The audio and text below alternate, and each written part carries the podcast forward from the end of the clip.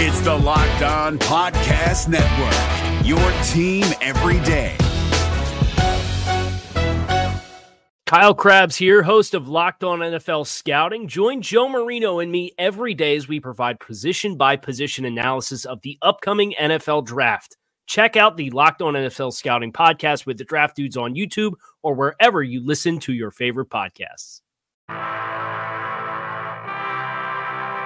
Uh, I'm going to say no one's better than me.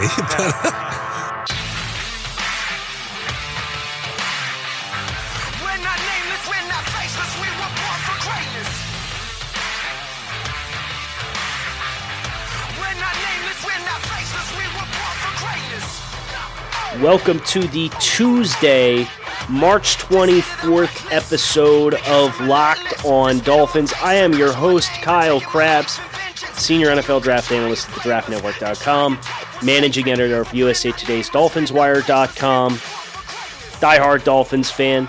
And I, for one, I don't know about you, but I was paying extra special close attention to Instagram last night of all the things I could possibly lead this show with talking about Instagram because Tua Tagovailoa dropped a video or a series of videos on his personal Instagram account showing him throwing and working through footwork drills and that hip of his looked pretty good. I'm going to be completely honest. Uh, my degree uh, my bachelor's degree is in exercise science and movement sciences from Penn State University. I have absolutely zero context as to whether or not the drills that he's doing, the movements that he's doing, what that is indicative of as it pertains to his long term prognosis. And of course, unless you have medical scans, it will be impossible to predict what his long term outlook is. But for a guy who dislocated his hip in November, mid November at that, to be doing footwork drills and passing drills in end of mid March is impressive. It's promising. And it certainly has the attention of Dolphins fans everywhere. And that is, of course, part of the strategy here for for Tua, right? Is Tua and his camp have to take back the narrative because the narratives around Tua at this point are rooted in durability questions and being fragile and not being reliable to be a long-term piece to an NFL team's future because if you can't rely on him to stay healthy, then he's not worth the pick. And if he's not worth the pick, then you start to see the slide. And if he slides, it, it gets really, really messy. So, from Tua's perspective, it makes sense to start putting out this positive vibe, and it's it's very clear that he's about as good as you could possibly hope to be from a recovery timetable. The fact that he's doing pass drops and footwork drills and resetting and throwing, it looks great.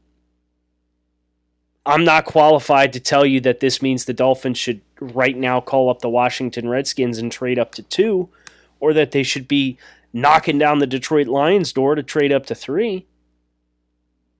I don't know. I can't say that because it, it, without the medical component of it, it's a total shot in the dark. And that is the risk that any team is going to run with Tua, depending on what medical information becomes available between now and the draft, which is now just 30 days away. Which, I mean, that's great news for everyone involved. That's it's very exciting that there's some sports on the horizon that we can look forward to. One of the only people it might not be good for is Tua. Uh, I know Joe Schad of the Palm Beach Post insinuated yesterday that Tua will have the opportunity to send uh, updated scans of his surgically repaired hip to NFL teams between now and the draft. And if that is the case, then that is Tua's ability to stake his flag in the ground and say, I am on my way to a complete, not just medical recovery, but also football recovery. Continue to drop the videos and, and continue to show what he's doing from a work perspective. And help control that narrative and create this this positivity around him as a player. If he does that, then the Dolphins are are back in business as far as considering Tua to be their number one draft pick in this year's monumental NFL draft. But we're not going to talk about Tua specifically all day today. We will talk about him a little bit, but we are here to talk about Power to the Pod. We're back on our regularly scheduled programming. Free agency last week got us off schedule. It got us out of routine. Um, so we did Power to the Pod episode three on Friday last week. So a quick turnaround, but you guys still brought it. We still got 20, 20 something questions uh, as far as talking points after the first week in free agency, what you guys want to know. And that's exactly what we're going to tackle today is, is we're going to work through these and, and discuss what the the big hurdles are remaining for the Dolphins, some some scheme and philosophical stuff that needs to be tackled and addressed, and uh, also need to talk about a potential domino that could negatively impact the Miami Dolphins draft plans, and that is what we are going to talk about first. Before getting to the power to the pod, but not before this brief pause for sponsor identification. So keep it locked in right here on Locked On Dolphins. We'll be right back after this brief message. Is your team eliminated from the playoffs and in need of reinforcements? Maybe it's time for a rebuild, or maybe they're just a player or two away from taking home the Lombardi Trophy. Either way, join Keith Sanchez and Damian Parson for Mock Draft Monday on the Locked On NFL Draft Podcast. They'll tell you which college football stars your team will be taking in the 2024 NFL Draft. Check out Mock Draft Monday on the Locked On NFL Draft Podcast part of the Locked On Podcast Network. Your team every day. Welcome back, Dolphins fans. And I gotta be honest with you. If the Dolphins want another upgrade to the interior offensive line, the urgency in which they are going to have to utilize to get it done uh, just got turned up another notch because the Dallas Cowboys learned yesterday that center Travis Frederick was retiring at 29 years old.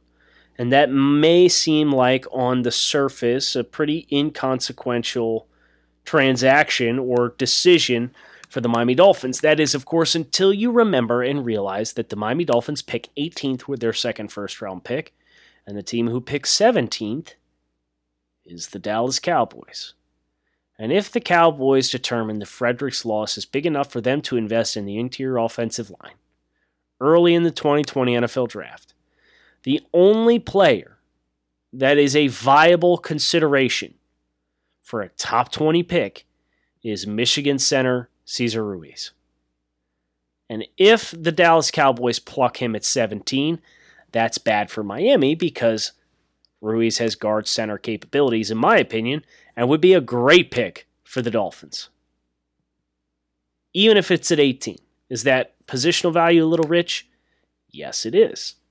But if you want a plug and play starter on your interior offensive line out of the 2020 NFL draft class, you've got about four options. Cesar Ruiz is the best of the bunch, and now he may be a potential domino at 17 to the Dallas Cowboys. Now, here's the silver lining here. If that actually happens, then that means we are back to the New York Jets and the Atlanta Falcons being the big hurdles between the Miami Dolphins and pass rusher K'Lavon Chaisson. Uh, my running comp for Chaisson is Jadeveon Clowney, who reportedly, according to Aaron Wilson of the Houston Chronicle, uh, turned down a contract offer from the Miami Dolphins at the start of free agency that would have been uh, in the ballpark of 17 million per season. Uh, Clowney's been on social media from what I've seen, and he's disputing that claim. So it's really hard to say for certain whether or not that's fact. But the Dolphins, this would not have been the first time the Dolphins came sniffing around Clowney. They were interested in trading for him in August, uh, but Clowney did not sign his franchise tender to get traded to the Dolphins. So we may never know the truth, but that's okay.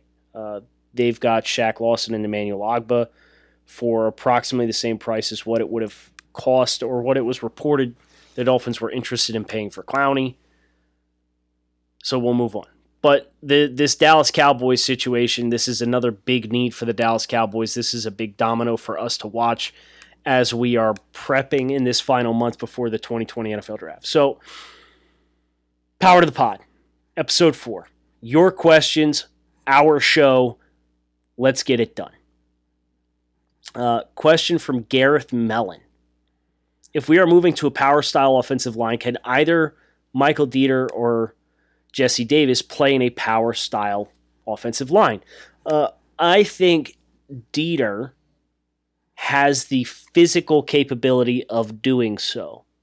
Uh, Deiter coming out of Wisconsin, this was a line that with Jonathan Taylor punched dudes in the mouth in the Big Ten, which is like the blue collar, three yards in a cloud of dust style uh, conference of the Power Five conferences. Deiter had success at the point of attack. He struggled from a mental perspective this past year, from a technique perspective, and from I think he was a little bit of the victim of the surroundings around him. Uh, but with that said, with what the Dolphins have done this far in free agency and what the Dolphins are, are hoping to do uh, with overhauling the offensive line, I don't think you can just assume that Michael Deiter is going to have the light switch turn on for him from a technique perspective. I love Deiter coming out of the draft. And let me tell you, this will this was will not be the first time I was wrong on a guy's plug and play viability, and it won't be the last time either. Uh, the NFL draft is a pretty volatile beast as far as what you think you know and, and what is you know what comes to to materialize as reality. Uh, I think Deiter has the ability to be a starting guard, and I think he has the ability to do so in a gap style system. Jesse Davis is not quite as physically dominant at the point of attack.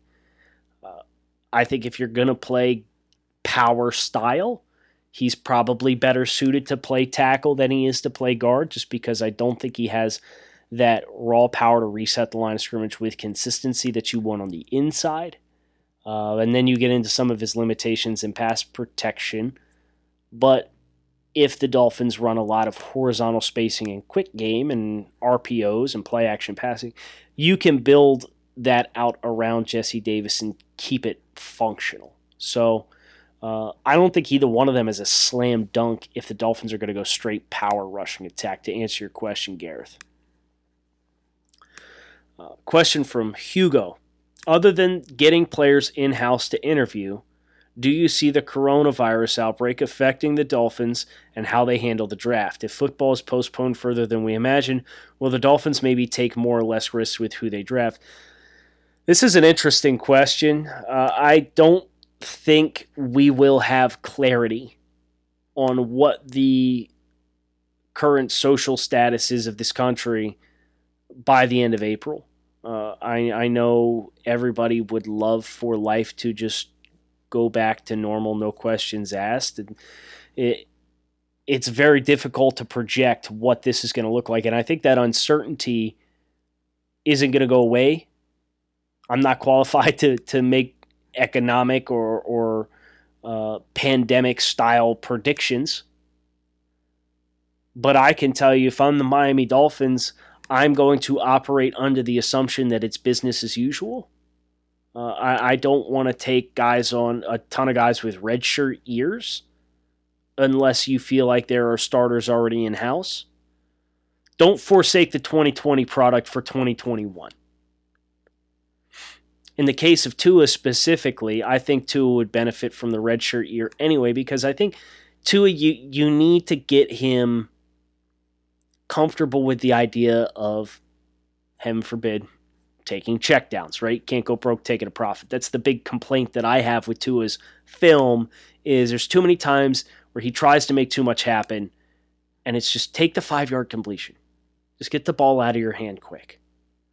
The quicker that ball comes out, the better off you're going to be. If the Dolphins are going to try and replicate this Alabama style passing attack with horizontal spacing, power run concepts, with pass patterns tagged into that that you can run RPO style work off of. First read is is obviously going to be open a lot over the middle of the field, which is why you saw Tua have so much success with slant patterns and and RPO specifically, and, and getting a ton of run after catch from Jeudy and Ruggs and, and Devonta Smith and, and Jaylen Waddle. Um, I think Miami, if they want to take Tua, that's your guy who redshirt, let him learn from Fitz, kind of get him up to speed on what your expectations are. But the rest of these players, I would be drafting with the expectation that they are going to come in, they're going to contribute. This team wants to compete but uh, it's kind of the great unknown right now that I don't think anybody really knows the answer to. Uh, question from David: Which of D'Andre Swift from Georgia, J.K. Dobbins from Ohio State, or Jonathan Taylor most suits Chan Gailey's system? Well, I can tell you with Jonathan or Jordan Howard in the building, Jonathan Taylor's value to me is a little bit mitigated. He's a little bit too much of the same thing. Uh, I like Dobbins. Dobbins is my preferred back over Swift. Uh, both are good in the pass game. Both are shorter, condensed, can be physical runners, but also have some springiness to them in, in times in which they need to cut and vacate gaps quickly. Uh, it seems like the Dolphins lean towards Dobbins at this point, too. So I would say Dobbins right now is the leader in the clubhouse. Derek Brewer considering the injury history of our wide receivers, why is it receiver? Why isn't receiver a priority in this draft? Uh, hashtag Shenault at 18. Well, this is a great question, but I would also counter with if you're worried about durability at wide receiver, Shenault's not the guy you should be tabbing. Shenault has his fair share of injury issues as well. He had his 2018 season uh, stamped out at the end of the year by injuries, and he had a groin issue that uh, negatively impacted his testing. He ran like four, five, seven, or four, five, eight, something like that. I was surprised he even tried to run because you knew coming into the combine he had this groin issue going on for him. But I think it's a reasonable point to make that receiver and durability at receiver is not set in stone for the Dolphins. You've got Preston Williams with an ACL injury. DeVante Parker had a big breakout year, but has only been able to do it one out of five seasons. I think that's a reasonable point to make. Allen Hurns um, had an ugly leg break with the Dallas Cowboys and then a concussion last year. Jakeem Grant's ended the last two seasons on injured reserve. Albert Wilson still on the roster, still recovering from the hip injury that cost him the second half of 2018. And I believe Albert Wilson's only played 16 games once in like six years in the NFL. So, yes, I, I think receiver is still on the table for the Dolphins. It would be a surprise, especially early in the draft. But um, I think it is a great point that durability is is not somewhere that the Dolphins wide receivers can hang their hat. Brian Palmer, everyone's saying we will have to move up to three to get two. Is there a scenario you can see or put together to keep five as well and get a top tackle to go along with him. Maybe give up 18 and 26 and a second or third next year uh, to get a, a, second trade up, assume presumably into the top 10 is what Brian is insinuating. Yes, of course. And uh, I, I did this exercise a few weeks ago in which I took a quarterback at five and uh, Carolina Panthers is a team that's that signed Teddy Bridgewater, so they're probably out of the quarterback market would probably love to stack up a bunch of draft picks and load up on draft capital. And uh, Miami moving up to seven would put them in front of, you know, in a position to potentially get the third, second or third best offensive tackle in the class. Uh, the Giants are a team at four that you have to watch for offensive tackle. The Chargers at six are a team that you need to watch for offensive tackle. But Miami moving from 18 to 7 would not be unheard of, and they certainly have the ammunition to do it if they chose to stay put at 5. Uh, do I think that's realistic? I think it. I think it's an, a, a realistic scenario. Do I think it's likely? I don't know, because if they're if they're willing to move with those kinds of picks, you should probably move to guarantee you get your quarterback. As much as I, I'm not attracted to the idea of moving picks, I prefer to stay, stay put at five. Call everybody's bluff because I don't think the market's as hot. And I think the, the question marks with Tua leave enough doubt that you could stay put at five and get your guy, regardless if your guy is Tua or Herbert or Love or somebody else. Uh, David Black, what's your opinion on the rest of the AFC East offseason so far, and who do you think wins the division? Right now, as much as it pains me to say, I do think the Buffalo Bills are the leaders in the clubhouse. Um, they've got a good roster, top to bottom. If Josh Allen can continue to improve to the point where he doesn't kill you and, and end possessions prematurely, adding Stefon Diggs should be good from, for them in a big play, explosive play perspective. Uh, the Bills are probably the most complete roster as of right now before the draft. Uh, the Patriots with good coaching and, and, being able to bring back a lot of bodies, courtesy of uh, Tom Brady not returning. You know, they lost some key difference makers: Kyle Van Noy, Danny Shelton, Jamie Collins, uh, Ted Karras, Tom Brady. They lost some difference makers, but uh, if they're able to figure out the quarterback situation, I think they have enough on defense that they can win nine or ten football games. And depending on what they do at the quarterback position, it might even be higher than that. So I would say the Bills are the most complete team. The Patriots, still with great coaching and bringing back a lot of guys that are ingrained in that culture. I expect they will be competitive, even if you know they, they may come up short in the clutch a few times that Tom Brady would have pulled it through for them. Uh, Dolphins and Jets, go ahead, flip a coin at this point. Uh, I think the Jets have more name brand value. Uh, I think the Dolphins have better coaching, and the Dolphins have a better impact chance in the draft to improve their roster uh, to push them past the Jets. Brandon wants to know what's our 2020 record with the following drafts, and he gave me two scenarios. Oh, jeez. Draft day is Tua, Josh Jones, Cesar Ruiz, and Ashtyn Davis. Draft two is Justin Herbert, Andrew Thomas, J.K. Dobbins, Matt Hennessy, and Jeremy Chinn. Wow. Uh, I really like I really like draft B. Um, Tua, I do think is a better prospect than Herbert, but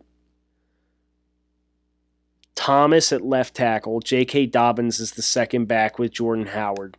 Matt Hennessy is a viable center. I don't think he's a great scheme fit for, for Miami wanting to play power style, but then getting Jeremy Chinn on the back end. That's that's a quarterback and three difference makers with one kind of quasi scheme fit. I'd say that team's record is seven and nine. Tua, Josh Jones, Cesar Ruiz, Ashtyn Davis. Ruiz is a home run slam dunk scheme fit. Josh Jones is not quite as much of a finished product as is Andrew Thomas. Tua, I do think is a better quarterback prospect, but neither one of the quarterbacks probably play this year. So it kind of makes the 2020 record projection a moot point. And then Ashtyn Davis, who played with Coach Alexander at Cal, uh, who's Miami's uh, a new coach on Miami staff.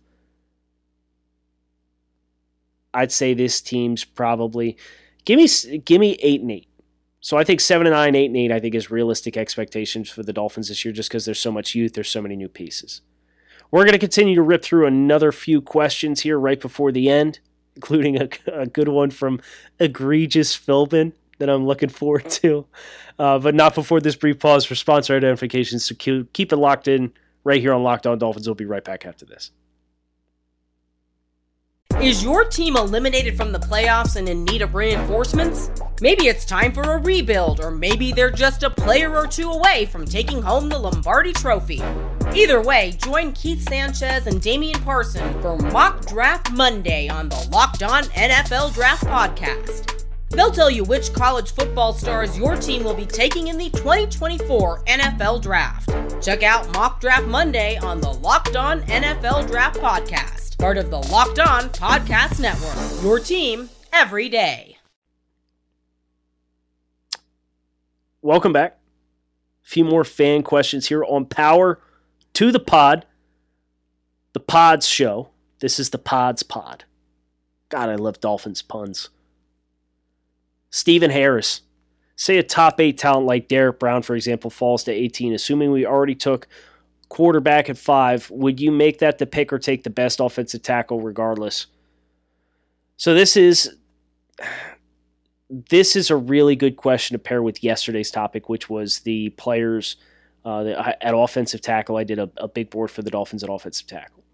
If any of the top four offensive tackles, which is Mekhi Becton, Andrew Thomas, uh, Tristan Wirfs, or Jedrick Wills, if any of those four falls to 18, I'm taking them over anybody else that's on the board. But if those four are gone, and Derrick Brown, Isaiah Simmons, it won't happen. Jeff Okudah, it won't happen. But those guys are guys that are top eight talents to me on my personal draft board. If one of those guys falls to 18, yes, I'm taking best player available at 18, and then I'm transitioning to 26 to look do I need to move up a little bit for an offensive tackle like Josh Jones? That you don't pass on a Derrick Brown, Jeff Okudah, or Isaiah Simmons in the scenario that one of them slid to 18 you do not draft on those players for Josh Jones, who is a developmental offensive tackle prospect, especially when you've got a pick again at 26 and plenty of capital the rest of the way that you can mani- manipulate the board and jump up if you need to. Egregious Philbin. You're Lindsay Lohan from Freaky Friday. Instead of turning into Jamie Lee Curtis, you've morphed into Stephen Ross.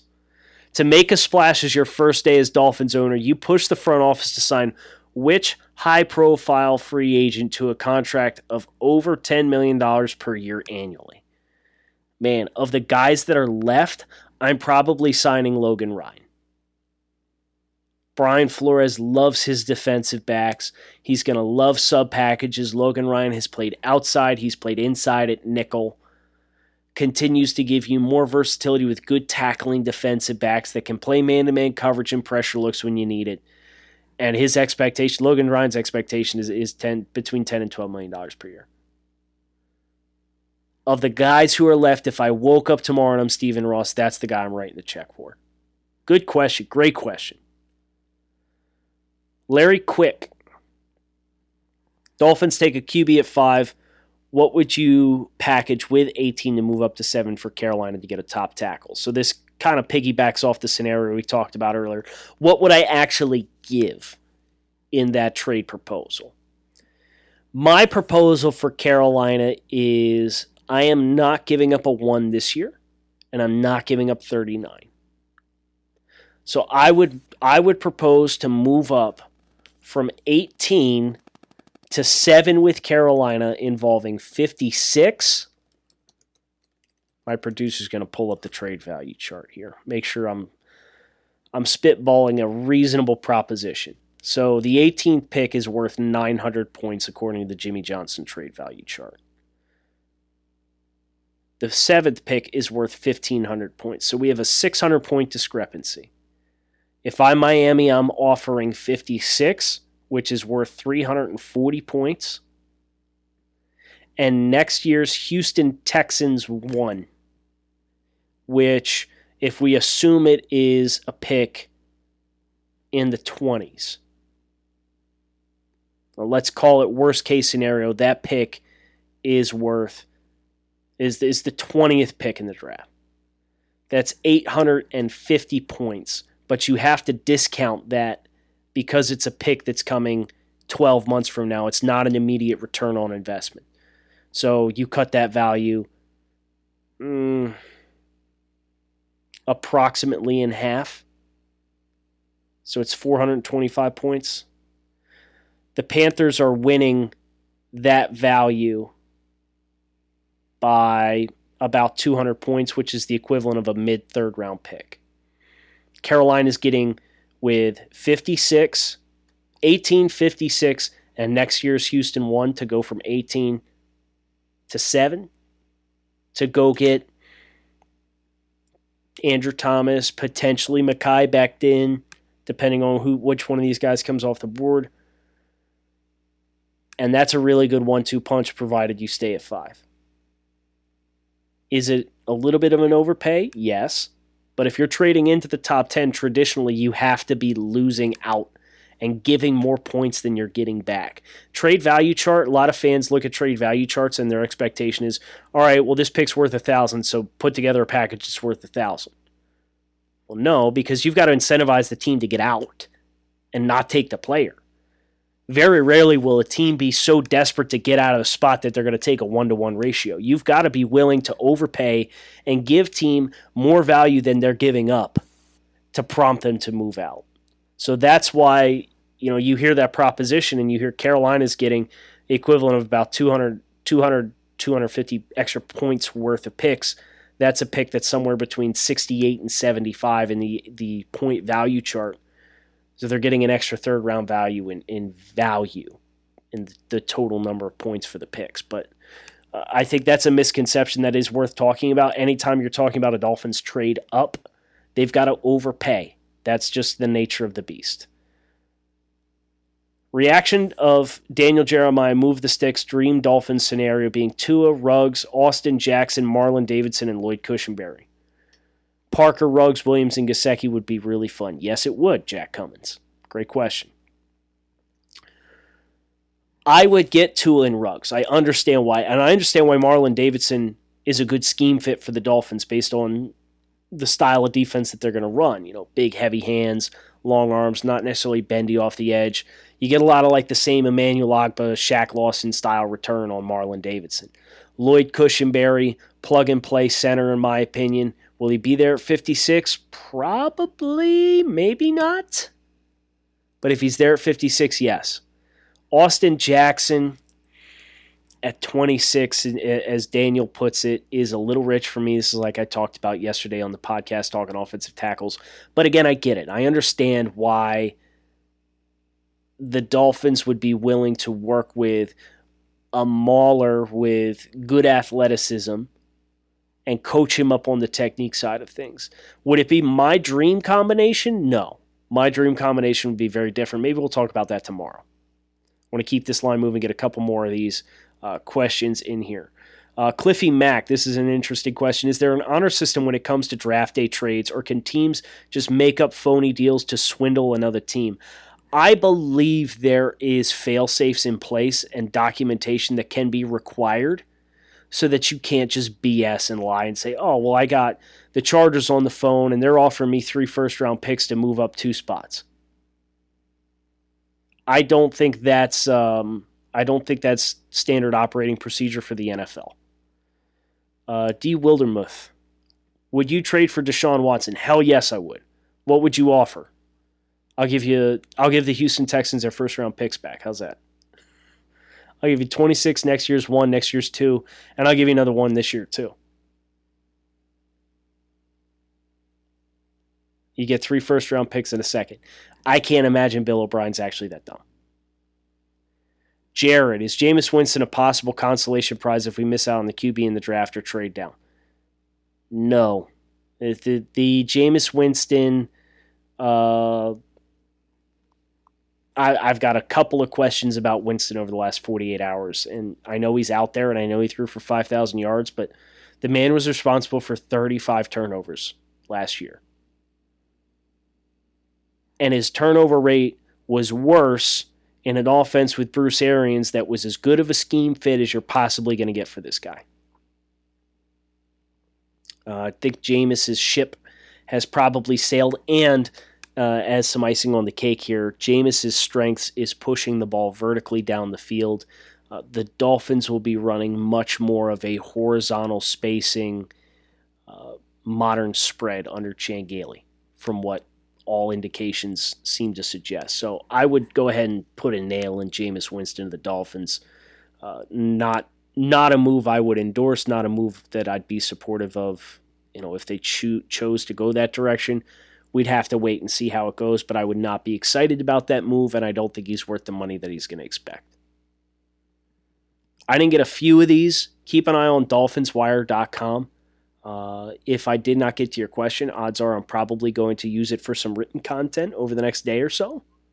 Uh, so, really appreciate you guys bringing compelling Dolphins talking points to the table. I am Kyle Crabbs, locked on Dolphins. Appreciate you guys tuning in, listening. Do me a favor, hit subscribe, keep it locked in right here on Locked On Dolphins.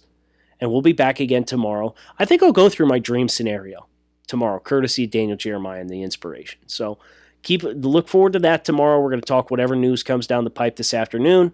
Kyle Crabbs signing off. Thanks as always for listening to Locked On Dolphins. Is your team eliminated from the playoffs and in need of reinforcements? Maybe it's time for a rebuild, or maybe they're just a player or two away from taking home the Lombardi Trophy. Either way, join Keith Sanchez and Damian Parson for Mock Draft Monday on the Locked On NFL Draft Podcast.